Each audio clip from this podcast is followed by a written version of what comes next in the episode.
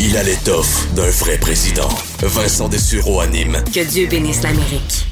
Alors, je vous disais en introduction, ça a été une semaine très chargée dans l'actualité. On a tous, euh, ça a rappelé à plusieurs des mauvais souvenirs de voir dans les bulletins de nouvelles euh, des euh, roquettes, évidemment, qui sont lancées vers Israël, les ripostes israéliennes en Palestine. On voit aussi les images quand même assez folles du, Iron Dome, ce dôme qui, ben, virtuel en fait, parce que ce sont dans quelque sorte de petits missiles qui vont abattre dans les airs les roquettes pour protéger Israël. Alors, à peu près 90% des roquettes comme ça euh, n'atteignent pas euh, leur, euh, ben, leur cible. C'est plus ou moins précis, ce genre de roquettes-là, mais ne vont pas faire de, décès au, sol.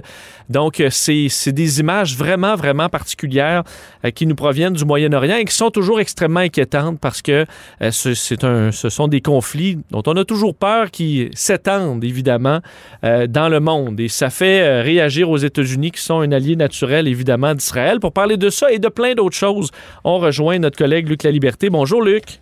Oui, bonjour Vincent. Euh, donc oui, conflit israélo-palestinien où, euh, il faut dire, on le disait à l'époque de Trump, on a pu regarder ce qui se passait euh, dans le monde et en général dans l'actualité revient tôt ou tard le dossier du Moyen-Orient et de ce qui se passe en Israël. et il bon, faut dire, les États-Unis, c'est un allié naturel d'Israël. Est-ce que pour Joe Biden, c'est complexe d'avoir une position de paix alors qu'on est assez tranché généralement vers qui on appuie? Écoute, première chose hein, pour, pour Joe Biden, je pense qu'il avait ça sur sa table de travail, mais que c'était pas un dossier prioritaire avant maintenant. Et euh, si on vulgarise, j'ai envie de te dire, ça faisait son affaire. Ce que M. Biden a dans sa mire depuis le départ, c'est la zone Asie et c'est le dossier de la Chine. C'est là où il souhaiterait concentrer l'essentiel des ressources, du temps et de l'énergie. Euh, maintenant, je pense qu'il n'y a pas de président américain qui peut échapper à ce dossier-là. Puis si ça semblait un peu plus calme en termes de couverture médiatique, euh, là, on est carrément dans une période de crise et ça va peut-être devenir la première grande crise de l'administration Biden en 2021. M. Biden, il est dans une situation, c'est toujours pour un président une situation qui est inconfortable, mais l'administration Trump, en plus, l'administration précédente, a appuyé tellement fort dans la balance du côté d'Israël euh, que ça devient très difficile. Ça complique la tâche de, de M. Biden. Il peut d'un côté se présenter comme interlocuteur, pas sûr qu'il le souhaitait, mais comme interlocuteur entre les deux cas, mais je, je pense qu'il va même avoir de la difficulté à trouver à qui parler parce qu'on a euh, autant du côté palestinien que du côté euh, israélien, ce sont les factions plus radicales de chacun des camps qui actuellement s'opposent. Euh, c'est déprimant quand on suit ce dossier-là, c'est particulièrement triste et ça complexifie bien sûr un, intervenant euh, étranger ou extérieur comme Joe Biden. Donc en même temps qu'il tente de parler à M. Netanyahou d'un côté, en même temps qu'il tente de parler à ce qui reste de l'autorité palestinienne de l'autre, je pense que M. Biden déploie beaucoup d'énergie aussi pour faire intervenir d'autres joueurs dans la région. Donc, euh, c'est certain hmm. que les, États-Unis sont, dans ce cas-là, plus près des, des, positions d'Israël. Ça se double pour Joe Biden, Vincent, il n'y a jamais rien de simple, puis encore moins dans ce dossier-là, euh, d'une chicane ou de tension, à tout le moins, entre les élus du Parti démocrate. Mais ça, parce que, euh, juste pour faire le portrait, si je ne me trompe pas un peu, la, démographie du Parti, Parti démocrate a un, peu, un peu changé dans les dernières années. Il y, a des, il y a des musulmans qui sont, qui sont maintenant des démocrates. Euh, qui, peuvent amener un son de cloche bien différent par rapport aux, euh, bon, aux, autres. Euh, on a des candidats qui peuvent être naturellement plus sensibles au dossier des Palestiniens, un peu comme on trouve chez nous. Souvent, bon, on, est entre les deux. Là. Tu dis, je comprends, je veux me défendre si je suis Israël, se défendre avec une certaine proportion également. Donc, il y a plus de gens entre les deux dans le Parti démocrate actuellement qu'il y en avait auparavant. Puis même, j'ai envie de te dire, franchement, pro-palestinien, c'est ça qui étonne un peu dans le discours. Très souvent, on va y aller de déclarations prudentes. Par exemple, dans ce cas-ci, euh, Israël a le droit de se défendre. on, peut dénoncer ce que le Hamas fait, puis les requêtes auxquelles tu référais tout à l'heure, puis insister sur le fait qu'Israël a le droit de se défendre. Mais on va beaucoup plus loin que ça présentement. Alors, s'il y a un certain nombre d'élus, comme Nancy Pelosi ou Joe Biden, euh, dans une certaine mesure, on est près de la, la tradition démocratique il y a effectivement des élus, dont une, entre autres, a des origines palestiniennes, mais il y a des progressistes, entre guillemets, américains de longue date, qui s'expriment haut et fort, et c'est contre Israël tout le temps, sans mentionner ce qu'on peut considérer, bien sûr, comme des gestes, euh, des, gestes affligeants ou des décisions affligeantes du Hamas dans ce cas-ci. Donc, ce qu'on va dire, par exemple, c'est dénoncer très ouvertement les provocations répétées d'Israël. Euh, ça se défend très bien sur la scène internationale ou en termes de respect du droit international, mais habituellement, on s'assure de faire bonne mesure. On cherche quelque part euh, des, des, reproches, si on veut, où on pointe dans les deux directions. Mais quand on écoute euh, Rachida Tlaib, quand on écoute Ilan Omar, quand on écoute Elizabeth Warren, Bernie Sanders, Alexandria Ocasio-Cortez, on a l'impression qu'Israël est carrément identifié comme le responsable de la situation actuelle et qu'il n'y a pas grand-chose qu'on a à se reprocher du côté des Palestiniens et du Hamas en particulier. Donc, euh, c'est là où j'ai trouvé, moi, que chez les démocrates, le ton et le discours avaient changé. Euh, Bernie Sanders, on y est un peu plus habitué, mais là, il semble, Bernie, ne pas être isolé dans son camp, autant à la Chambre des représentants qu'au Sénat. Alors, ça, dans la balance pour Joe Biden, ça complique les choses. On a déjà discuté tous les deux du fait que M. Biden, il est parvenu à garder une certaine solidarité entre les démocrates, ce qui n'est jamais une chose facile, surtout que leurs chicanes se font habituellement sur la place publique.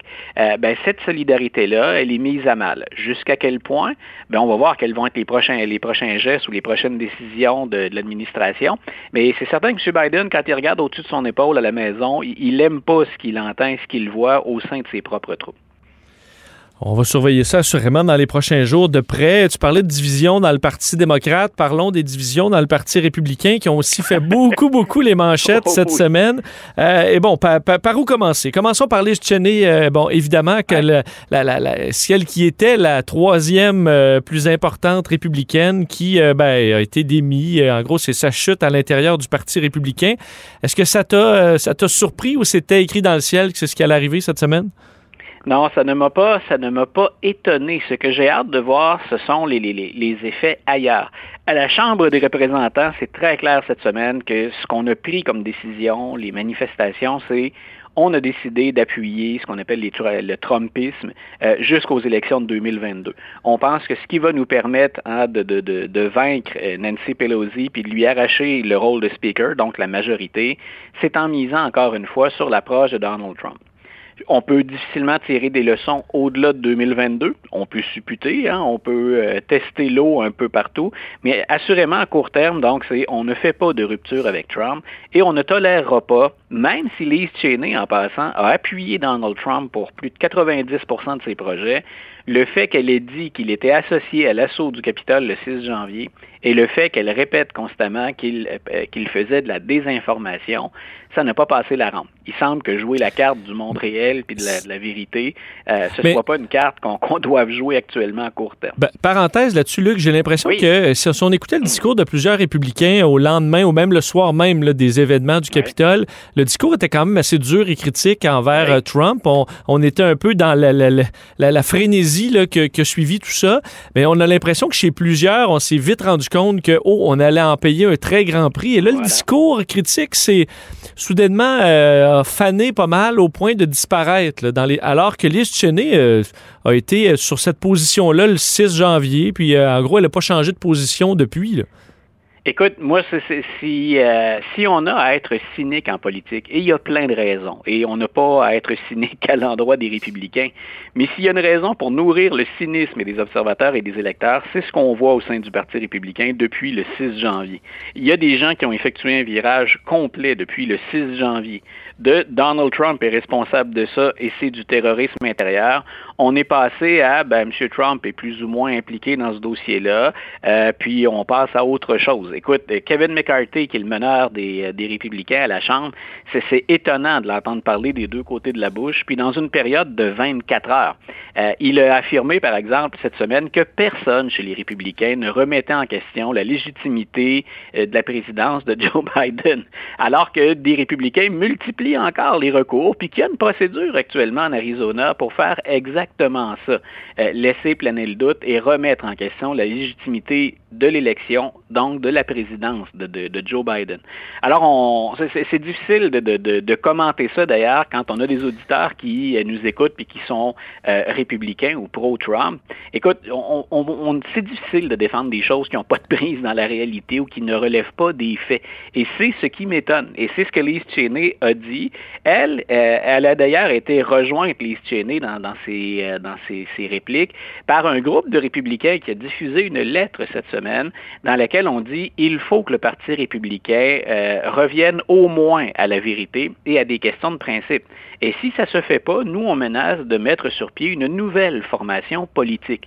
Lise Cheney, dans une nouvelle formation politique, là, un, je serais très étonné que ça se produise, mais qu'une républicaine pure et dure, une républicaine de souche, issue d'une lignée républicaine, dans un château fort républicain, pense à quitter le parti, c'est que le malaise est vraiment très, très profond et que Donald Trump a une emprise sur certains élus qui est encore plus forte que ce qu'on imaginait.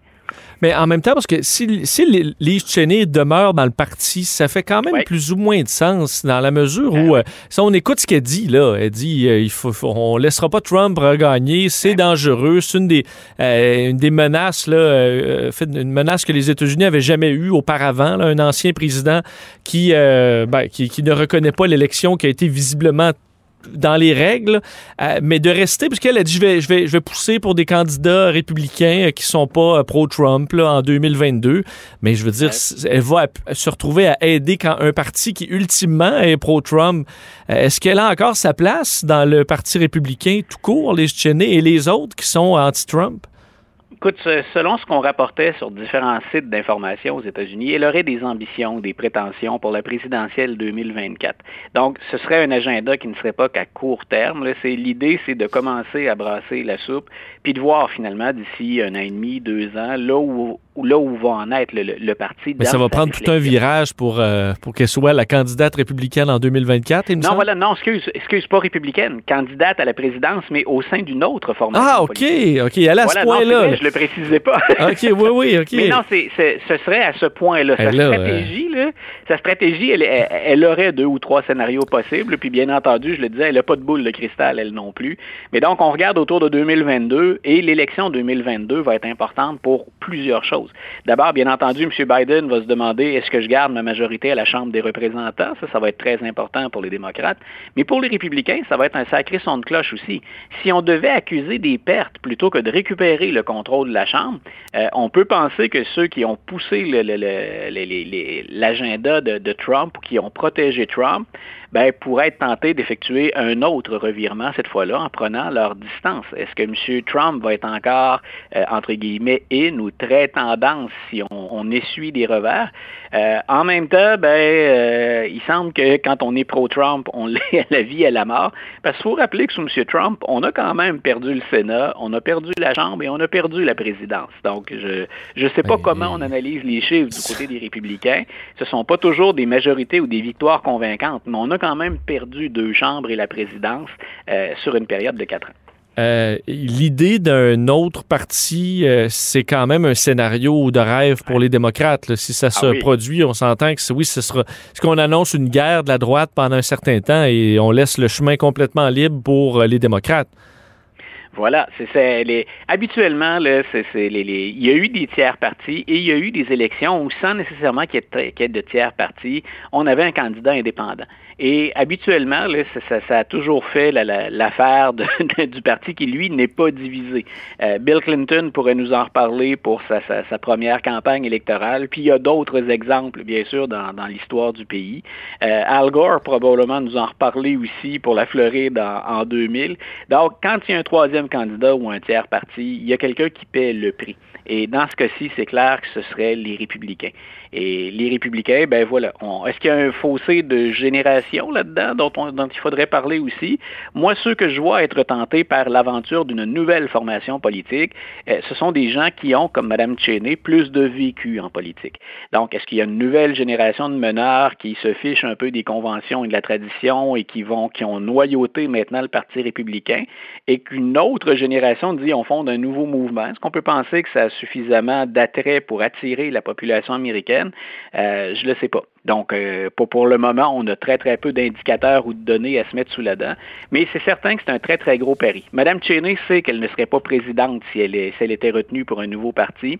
Et il y a fort à parier que même, imaginons Donald Trump qui revienne en 2024, il sait que si on a scindé le Parti républicain en deux, ça ne l'avantage pas non plus. Déjà qu'il a peiné à certains endroits à dépasser les acquis de sa seule base politique. Donc, peu importe comment on regarde ça, un nouveau parti politique, un, moi je pense qu'il y a peu de chance, mais deux, euh, ça veut dire qu'on se condamne pour au moins un cycle électoral à faire le jeu des démocrates. Et j'imagine pas Donald Trump se relancer si lui-même n'est pas convaincu de gagner parce qu'on s'entend que c'est pas le monsieur qui aime le plus perdre. Euh, perdre deux fois, ben, ça il, y a, il y a deux façons de voir ça avec M. Trump. Il pensait pas de gagner la première fois non plus. Donc, euh, est-ce qu'il y verrait encore une autre occasion de, de, se faire de, de, la publicité ou que son nom reste dans le cycle des nouvelles puis dans l'actualité fréquemment? Il s'est lancé la première fois pour cette raison-là. Donc, serait-il tenté de le faire pour les mêmes raisons? Moi, je pense que la perspective, comme toi, je pense que la perspective d'un deuxième échec, euh, connaissant l'ego puis l'orgueil de Donald Trump, Hmm. Hmm. Parce que la première fois qu'il s'est présenté, je veux dire, juste euh, se, rendre plus loin dans les étapes était une victoire à cette époque-là, parce qu'on ne le voyait pas du tout là. Mais là, il a été président, battu par Joe Biden. C'était l'humiliation pour lui totale. Et là, s'il était battu par Kamala Harris et Pete Buttigieg, je pense qu'il trouverait, il trouverait ça douloureux. Euh... Ou, euh, oublions, oublions même pas, parce qu'il le craignait, Joe Biden. Hein? C'est celui dont il savait euh, qu'il pouvait avoir un attrait pour euh, mhm. d'autres choses qu'une base plus euh, partisane chez les démocrates. Il craignait Biden en raison justement du fait qu'il qu'il pouvait rayonner au-delà d'un de, de, électorat plus, plus acquis aux, démocrates. Joe Biden, si les choses se passent bien, peu importe ce qu'on dit autour, pas impossible de l'imaginer encore une fois comme candidat de compromis en 2024. Hmm. imaginons qu'on ait traversé la pandémie, que les nouvelles économiques soient pas trop mauvaises, qu'on ait eu le temps de mettre en place des, réformes intéressantes qui touchent l'américain entre guillemets la classe moyenne. C'est pas impossible de l'imaginer Biden en 2024 non plus. Et lui qui c'est plus une jeunesse là. On va Je veux pas embarquer dans le, dans le discours de Trump, là, mais je veux dire, moi, je le vois pas, là, à 82 ans. sans faire d'agisme, il va avoir passé le cap du 80. Puis on a tous constaté, c'est la nature, pas, on fait pas dans la ah discrimination, on a tous remarqué qu'il avait ralenti. Mais s'il se maintient dans les sondages, puis qu'on trouve en lui le candidat qui peut, qui peut rassembler ce qui reste à l'Assemblée aux États-Unis, c'est là où je dis, moi je le voyais même pas au départ Joe Biden, j'espérais qu'on ait une relève dès cette année du côté démocrate. Je me disais, et, et c'était pas la question de l'âgisme, mais je me disais, où est la nouvelle génération? Parce qu'on a beaucoup de leaders qui sont des septuagénaires ou des octogénaires à, à, Washington actuellement. Donc je me disais, à un moment donné, il faut quand même faire la place à la relève. Il faut lancer un message pour euh, une nouvelle génération de meneurs. Mais en même temps, Biden s'est imposé. Puis jusqu'à maintenant, écoute, on n'a que trois mois et demi à se mettre sous la dent, mais on ne peut pas parler d'une mauvaise présidence. On peut penser que les choses vont plutôt bien dans l'ensemble. Effectivement, il reste quand même trois ans et demi. Là. Euh. oui, voilà. Alors, on verra. On verra, D'ailleurs, une parenthèse sur euh, la semaine de Joe Biden, euh, semaine économique, parce qu'il y a quand même eu une, une, nouvelle qui a choqué les marchés, qui, se reprennent quand même aujourd'hui, mais concernant l'inflation aux États-Unis, plus grande accélération depuis avril 82. C'était pas attendu, c'était attendu de monter, mais pas à ce point-là par les économistes. Est-ce qu'on voit un peu les limites ou les revers de, de donner des milliers de milliards à tout le monde? dans de gigantesques plans d'aide? Et qu'on se rend compte, ben là, OK, il va avoir quand même un, un coût à payer pour tout ça.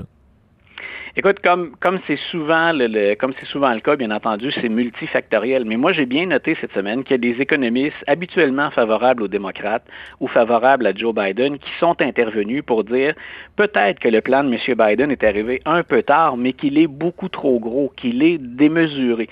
Et euh, celui dont je me souviens, le premier nom qui me vient à l'esprit chez les économistes favorables aux démocrates, c'est Larry Summers, qui a travaillé comme conseiller pour Bill Clinton il y a de très nombreuses années déjà.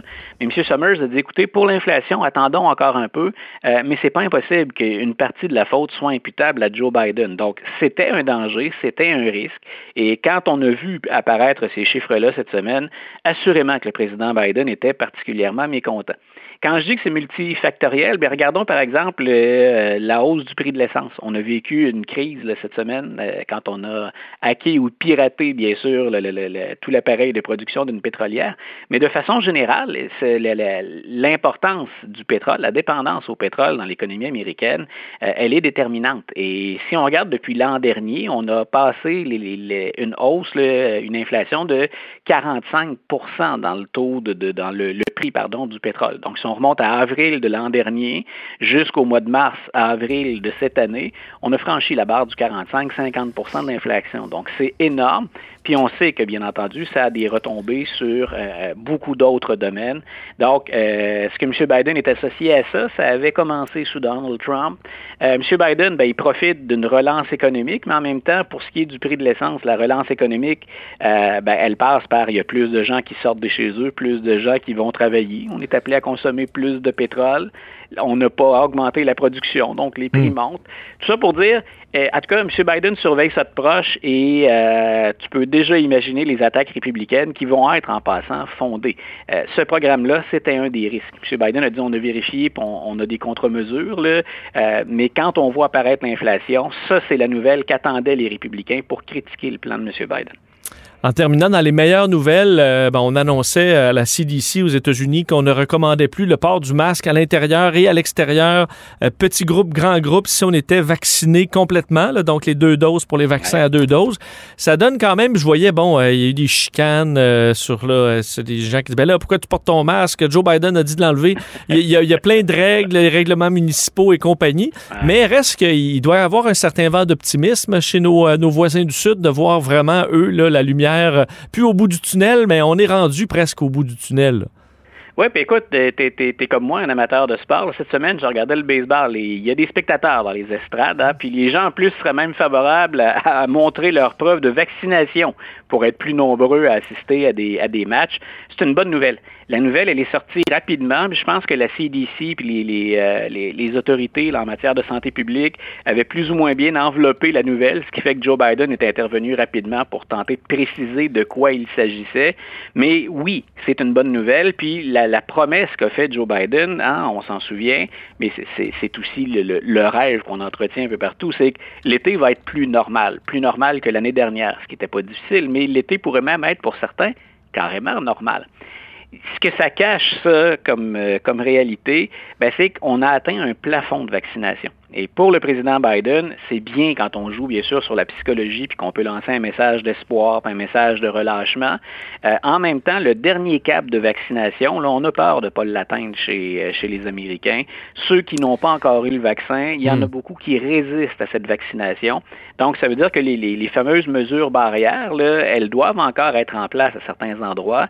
Puis, idéalement, on parviendrait à convaincre encore un 5 à 10% d'Américains d'aller s'asseoir, de rouler ses manches, puis d'accepter le vaccin mais ça, ça, reste encore sur la table de travail. Donc, il y a une bonne nouvelle, mais on n'est pas encore au, beau fixe, où on n'est pas totalement sorti de ce fameux tunnel. Euh, effectivement, j'imagine peut-être même qu'au Québec, on, va rattraper les États-Unis, les dépasser, parce que nous, on semble plus enclin à un plus grand pourcentage d'avoir le ben, vaccin. Alors, c'est peut-être à la fin de la course où on va les rattraper. Voilà, si on fie au sondage, on, serait autour de 86 des gens qui n'ont pas d'hésitation à se faire vacciner. On est prêt à, l'avoir. Puis on vient d'élargir aux jeunes. Et, la réponse a été très bonne, du moins dans les, dans les premières journées. C'est pas impossible qu'on dépasse les Américains, que nous aussi, on puisse, eh ben tiens, Vincent, pourquoi pas cet été euh, aller te rejoindre à Montréal ben oui. sur une terrasse plutôt que de, on en parler au téléphone. et d'avoir un studio aussi. Euh, Effectivement. Donc oui, ça, ça, ça, approche et on, on, le souhaite grandement. Luc, un immense merci. On se reparle la semaine prochaine. Bonne fête de semaine à toi. Bonne fête de semaine aux auditeurs. Bye. Salut.